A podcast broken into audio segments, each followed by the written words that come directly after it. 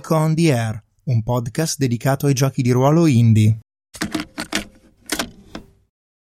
Bentornati su Geek on the Air, questa è la rubrica Vampire Not Vampire, io sono Daniele e qui con me c'è Greta, la co-conduttrice di questa rubrica. Ciao a tutti! Vi ricordo che in questa sezione del podcast giochiamo a Vampiri quinta edizione solo con l'ambientazione ma con le regole di altri giochi e questa volta, come vi avevamo anticipato, la scelta è ricaduta su Mars Colony. Che per l'occasione è stata rinominata Morse Colony. Morse Colony, ringraziamo Marco Andretto e Ken Luong che ci hanno consigliato indipendentemente lo stesso titolo cazzone. Ho apprezzato tantissimo, veramente bel nome, grazie. Il gioco è di Team Coppang del 2011, pubblicato da Coyote Press in italiano nel 2013 purtroppo attualmente esaurito, ma si può comprare sullo store online della Terra dei Giochi, ve lo consiglio, è uno dei miei giochi per due preferito, è stato probabilmente il mio gioco per due del cuore, prima di giocarne altri che mi sono piaciuti molto anche loro. Per esempio quali? Adesso lo dici. Tipo Slay With Me, tipo Sweet Agatha, My Red Goddess, però quello non conta perché l'ho scritto io. Eh sì, è un po' come farsi i pompini da solo. Va bene, però io di solito non sono uno che li cita i suoi giochi per vantarseli, però Red Goddess forse ha dentro una parte del mio cuore troppo grossa per non volergli bene. Mi sembra giusto. Vanno le ciance. Una cosa che volevo dire prima di cominciare è che abbiamo dovuto fare una sorta di hack, cioè abbiamo dovuto lavorare un pochino di più rispetto agli altri giochi che abbiamo provato per infilarci i vampiri. Nonostante effettivamente ci stia molto bene, tuttavia Mars Colony ha un'ambientazione molto precisa, molto puntuale e infilarci i vampiri ha necessitato che facessimo letteralmente una piccola hack casalinga. Assolutamente, tant'è che prima di giocare abbiamo dovuto utilizzare una o due sere per riscrivere l'ambientazione. Di fatto abbiamo fatto letteralmente scenario creation. Abbiamo fatto una hack che ha riguardato l'ambientazione. Nella pratica cosa abbiamo fatto? Voi sapete, se avete giocato a Mars Colony, altrimenti ve lo diciamo in questo momento, che uno dei due giocatori giocherà la protagonista, Kelly Perkins che però in questo caso a Daniele, sottolineo perché a me andava benissimo questo nome, non sembrava un nome appropriato per una vampira. No, cioè fa troppo sbarazzino newyorkese del cavolo. Noi invece giocavamo una partita ambientata a Riga, in Lettonia, e quindi ci voleva un nome sensato. Quale abbiamo scelto? Eleanor Arpa. Eleanor Arpa era il mio personaggio. La salvatrice, mentre io ho giocato il governatore, che è tra virgolette, quello che gioca al mondo i PNG. E abbiamo dovuto anche cambiare appunto i PNG che, come già sapete se avete giocato Mars Colony, sono preconfezionati, già scritti. E divisi anche... in gruppi. E divisi in gruppi, esatto, la cosa molto importante. Anche in quel caso abbiamo cambiato i nomi e soprattutto abbiamo cambiato di che cosa si trattava, perché appunto abbiamo introdotto dei vampiri e non solo, abbiamo introdotto una città completamente camarillica, quindi siamo in un ambiente di camarilla Kelly che cosa va a fare in una riga camarillica? È un'inviata dei conciliatori. In particolare Marconte, quindi un agente speciale non segreto della Camarilla. Va a sistemare le faccende politiche della Camarilla nella città. Che ha dei grossi casini, in particolare ha problemi con gli anarchici, con gli Elisia, la gestione degli Elisia, e di faide tra vampiri. Cosa abbiamo cambiato? Abbiamo fatto in modo che i partiti della Mars Colony base fossero i clan quindi abbiamo deciso di suddividere i clan come se fossero delle fazioni in un certo senso. Esattamente. Ci è sembrata la cosa più semplice e sensata da fare. Qualora abbiate dei suggerimenti diversi, saremmo contenti di sapere qual è la vostra opinione. Anche perché sarebbe stato carino dividere le fazioni diversamente dai clan, però avevamo paura che sarebbe stato troppo complesso da realizzare. Sì, l'idea iniziale era quella di usare i clan come partiti, io l'avevo buttata lì all'inizio, poi in realtà non mi ha convinto, ma poi Greta mi ha fatto ricredere e abbiamo deciso di fare così, anche se ancora adesso non sono convinto al 100%, ma riconosco che era una buona soluzione. Diciamo che è il modo più pulito in cui potevamo renderlo. I partiti, cioè i clan che abbiamo scelto, sono i Brusa, di cui fa parte anche Kelly, Kelly stessa è una Brusa. Esatto. I Ventru, i Toreador e i Rasombra. Come sapete, nella quinta edizione questi clan non tutti hanno un conciliatore, ce l'hanno soltanto i Ventro e i Toredor. Tant'è che i nostri conciliatori, cioè il nostro consiglio della colonia in questa hack, era composto solo da due membri, i conciliatori Ventru e Toredor, che però non sono mai entrati nella partita come personaggi, ma sono solo stati citati molto lontanamente sullo sfondo. Cosa che può capitare effettivamente anche in una partita di Mars Colony con i personaggi preconfezionati. Esattamente. Poi avevamo il Consiglio della Colonia, che è di fatto il Parlamento della Colonia di Marte, da noi è il Consiglio dei Primogeniti. Poi avevamo le arpie, che erano la versione del nostro Morse Colony del News Network, quindi il telegiornale, e le arpie sono i vampiri che gestiscono lo status e i pettegolezzi nella corte. Ci sembrava interessante. E invece il gabinetto del sindaco corrisponde alla corte stessa, quindi al principe e a tutta la corte che gli gira attorno. Siniscalco, sceriffo, custode dell'Elysium. Ora, di Kelly abbiamo già detto che si chiama Eleanor Arpe, che è una brugia.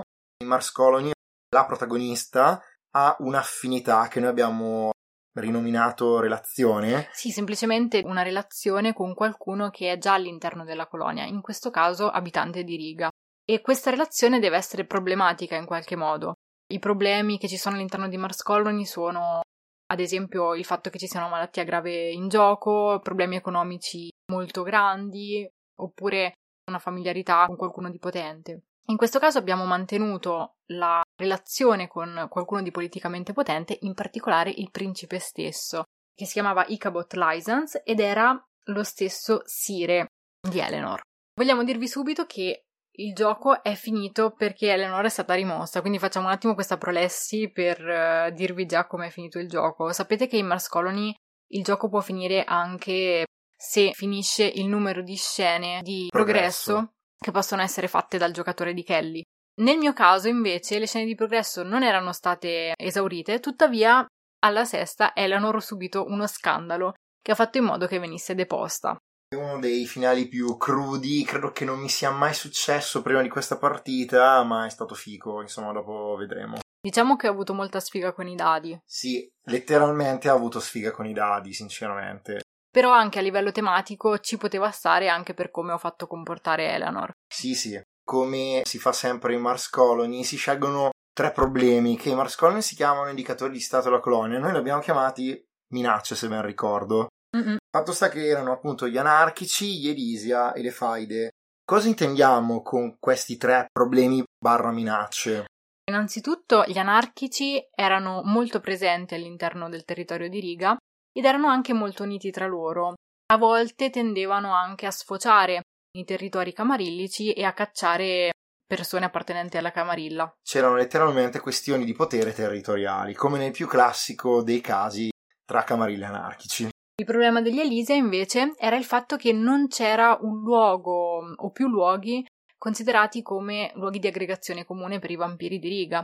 Già questo lasciava trapelare il fatto che i vampiri fossero in conflitto tra loro. Tant'è che, come è emerso durante la partita, il grosso tema di fondo potremmo dire che era quello della divisione tra i vampiri della città. Assolutamente, tanto che l'ultimo problema era appunto quello delle faide tra clan. In particolare, durante la partita è emersa chiarissimamente una faida dilaniante tra i Ventro e la Sombra che poi tra l'altro anche a livello di fiction è stata la causa scatenante che ha portato alla deposizione di Eleanor. Ecco, Eleanor non si è comportata benissimo dal punto di vista della risoluzione tra i clan, infatti ha preferito tradire il suo sire, facendo in modo di smorzare le faide tra Ventro e la Sombra, dicendo ma sentite, perché non vi coalizzate per spodestare il principe Brugia? E però non è andata bene. Non è andata bene perché loro sembravano avermi dato retta, ma poi hanno fatto di tutto per spodestarmi. La pietra dello scandalo è stata infatti che Ophelia Miesis, la arpia La Sombra, tra l'altro infante della primogenita La Sombra, con la quale tu avevi avuto una storia diversi decenni prima, mi ha tradita spiandomi e andando a riferire alla primogenita La Sombra che io avevo avuto dei contatti con degli anarchici, cosa verissima sì. che però ha creato uno scandalo appunto. E quello è stato appunto letteralmente la pietra dello scandalo. I contatti con gli anarchici li avevo avuti perché Volevo fare in modo che la corte di riga imparasse dal loro comportamento. È vero, il modo in cui i camarillici e gli anarchici vivono è molto diverso, ma almeno gli anarchici avevano dei luoghi di ritrovo comune, erano molto uniti come comunità, non c'erano delle faide che li dividevano e che dilaniavano la loro vita quotidiana. E in un certo senso ho voluto, con il mio personaggio, andare a indagare anche avvicinare forse la Camarilla a quel mondo. Questo però mi ha costato tutto, insomma. È stato molto interessante da questo punto di vista, no? Di solito si pensa che gli anarchici siano quelli che non riescono ad avere una coesione, invece da noi è emersa chiaramente la cosa opposta. D'altronde tu giochi una situazione problematica di una corte che non funziona e questa cosa tematicamente e addirittura a livello narratologico mi verrebbe da dire ci sta tantissimo. Un altro sgarbo che ho fatto al mio Sire, che però voglio raccontare perché è molto simpatico, è il fatto che lui abitasse in un castello e io trovassi strano che non mettesse a disposizione della comunità il castello come Elysium. E allora, quasi senza chiederglielo, anzi, letteralmente senza chiederglielo, ho indetto un evento nel castello in cui il castello veniva nominato nuovo Elysium per la comunità. In combutta con uh, il custode dell'Elysium, un Malkavian che si chiamava Dimitri Pavlovs, mi sono divertito tantissimo a giocarlo, era un fuori di testa, ovviamente, ma non banale secondo me. Sì, anche una persona un po' insicura, era divertente trattare con lui. Fatto sta che però questo evento è un flop totale. Mi si nota di più se ci vado, se non ci vado, se ci vado e me ne vado, che poi la citazione forse non è esattamente così, però uh, insomma il senso è quello la gente o non è venuta oppure qualcuno è venuto ma poi è andato via presto, la festa ha floppato completamente, quindi anche la mia idea di fornire la casa del mio paparino come Elysium comune è andata in malora. Ora vi vorremmo parlare un attimo in realtà delle cose che non ci hanno convinto del tutto di questa hack. Diciamo che abbiamo fatto molta fatica ad adattarla in generale. Sì, anche se ti dirò la verità che a riparlarne adesso mi sta lasciando un buon ricordo, cioè ho dei bei ricordi di questa partita. Sì, io devo ammettere che giocare Kelly, in questo caso Eleanor, in un ambiente vampirico, quindi sempre molto con la puzza sotto il naso, con una certa attenzione verso il potere, ha fatto in modo che io mi divertissi tantissimo a poterla giocare in modo spudorato, cioè fregandosene completamente del potere altrui e sfanculando chiunque in nome del fatto che fosse un arconte quando sei un arconte ti puoi permettere, diciamo, quel metro e mezzo in più che in D&D non potresti fare perché hai finito il movimento. Esatto, quel perbenismo che devi in un certo senso mantenere rispetto nei confronti di chi è più potente e più antico di te. Si è proprio notato, tant'è che gli stessi contatti con gli anarchici erano troppo, come dire, sfidanti, in senso buono lo dico, non dico ah, questa cosa un arconte non la farebbe mai perché sta roba è una minchiata e non ci piace. Sì, anche se tu mi hai fatto notare che non amministrando il potere con eleganza come mi si richiedeva di fare, effettivamente poi ho fatto una finaccia, merito anche dei dadi, ma merito anche probabilmente del mio comportamento. Esatto, ma questo lo possiamo solo dire a fine partita a causa dello story now, perché se fosse andato in maniera diversa noi adesso tireremo delle altre somme, quindi adesso noi possiamo dire un personaggio che si comporta così verso il potere nella camarilla in qualche modo architetta la sua stessa disfatta fosse andato in maniera diversa, magari tireremo fuori un'altra morale da questa storia. D'altronde è bello di giocare rispettando i risultati del gioco. Le cose che non ci sono piaciute è che rispetto a una partita normale di Mars Colony si è sentito poco il fatto che Kelly, in questo caso Eleanor, fosse parte di una comunità da esplorare a 360 gradi. Cioè, di solito quando giochi a Mars Colony vai tra gli operai, ma anche tra gli imprenditori, ti fermi a mangiare in un ristorante, ti fanno la paparazzata. Qui invece erano tutte scene in cui parli con questo di questo problema della colonia, parli con quest'altro di quest'altro problema. Sempre perché cioè... dovevamo rimanere nella dimensione del segreto della masquerade, sempre nella dimensione della notte vampirica. Esatto, per cui è un orrore politico tipicamente vampirico che però a mio avviso ti dà meno di invece quel potremmo dire orrore politico vicino a casa che invece comporta giocare la nostra politica. Anche se su Marte in realtà in Mars Colony noi giochiamo la nostra politica. Sì sono assolutamente d'accordo. La nostra politica di persone che vorrebbero un mondo più giusto più a loro immagine, un mondo che li rappresenti a livello ideologico. Qui invece diciamo che questa ideologia viene un po' meno, anche se solo sentirsi parte di una comunità complessa, viene meno in favore di un veramente di una camarilla vampirica, di un giochettino di potere tra vampiri. E questo secondo me è meno affascinante, è meno profondo, no? Hanno ragione i Jeep quando dicono che ordinary drama is uh, better than epic drama. Cos'è che era? Il dramma quotidiano è meglio del dramma epico. Vero, d'altra parte devo dire che con questo gioco si esplora davvero bene l'orrore politico che Vampiri ti promette. Molto di più che Intimo Orrore, a mio parere. Intimo Orrore che invece abbiamo esplorato bene con un gioco come Slay With Me, invece. Sì, ma anche sì. come My Black La Sombra. Sì, sì, sì. Questa parte in questo gioco viene meno, assolutamente, però devo essere sincero che orrore politico in vampiri fatto così bene difficilmente in una partita l'ho visto. Sono d'accordissimo. Eh, di solito ci si concentra su cavolate molto appariscenti ma poco tematiche, su luoghi comuni che ti Oppure lasciano ben segreti poco. che non vengono mai fuori. Eh, e se non vengono mai fuori allora non sono interessanti perché non li sa nessuno, non ci puoi giocare sopra. Per cui se vi interessa la dimensione dell'orrore politico, io una chance a questa hack gliela darei.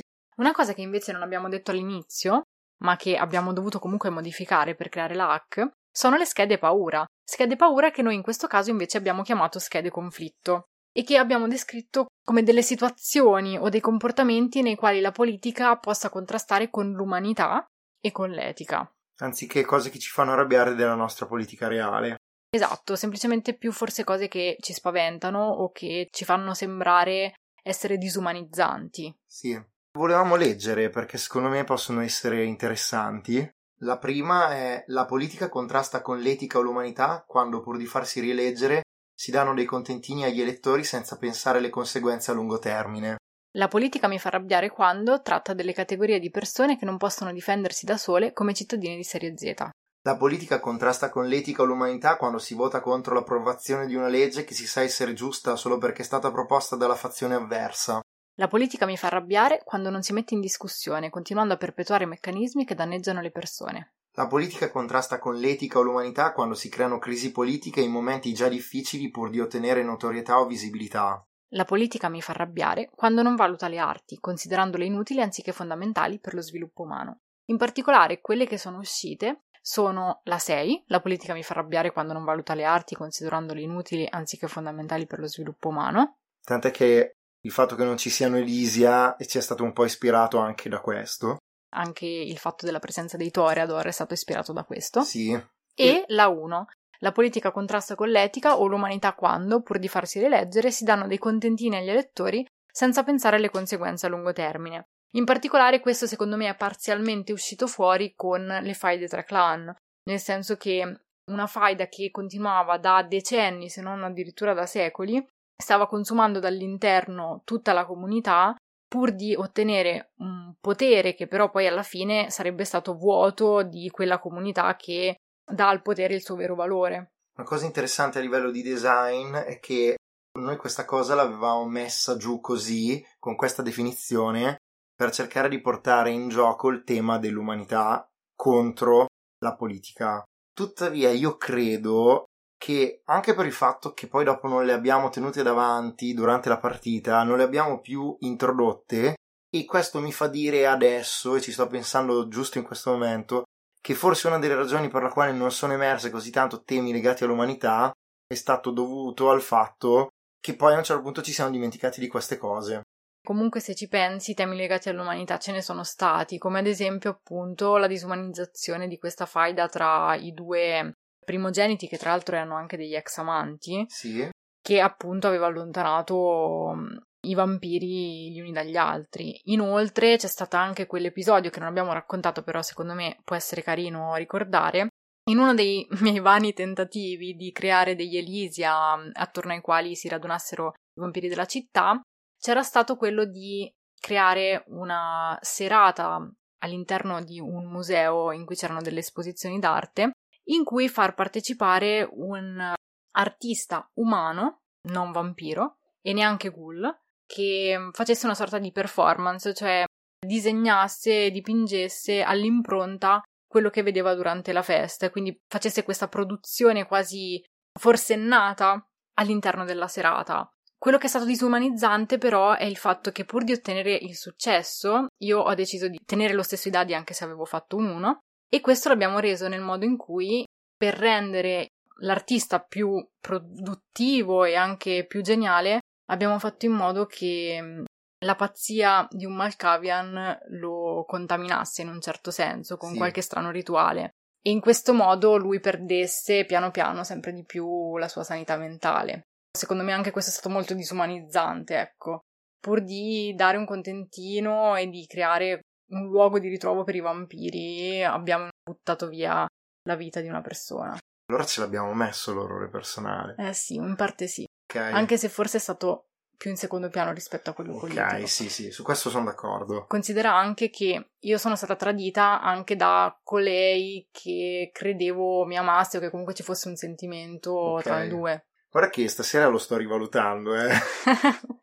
Quindi sì, secondo me l'orrore personale e soprattutto la disumanizzazione c'è stata. Considera anche inoltre che io, sempre pur di ottenere i miei successini, ho tradito ben due volte il mio sire. Assolutamente. Tra l'altro c'era un bel rapporto tra voi due. Sì, si vedeva che lui mi voleva chiaramente bene, forse io ero più distaccata. E tra l'altro mi ricordo che quando sei arrivata nella prima scena lui ti ha detto sei venuta qui per eh, spodestarmi. E in È la effetti- prima cosa che mi ha detto. Ok, ok, ma ti dico, sarà che quando ripensi alle cose vecchie ti sembrano sempre più belle? Sono vecchio, era bellissima, mi ricordo. Quella campagna di Vampire Not Vampire, durata 5 anni. Vorrei precisare che non è durata 5 anni, ma è durata svariate sessioni. Quante sono state? 5, 6, compresa anche la preparazione dell'hack? Sì, sì, compresa anche la preparazione 5-6 direi. Sì, non è stato proprio facilissimo come le altre. ecco. Sì, anche perché in alcuni casi abbiamo giocato di meno, insomma, le solite cose. Poi io con Mars Colony me la prendo sempre comoda.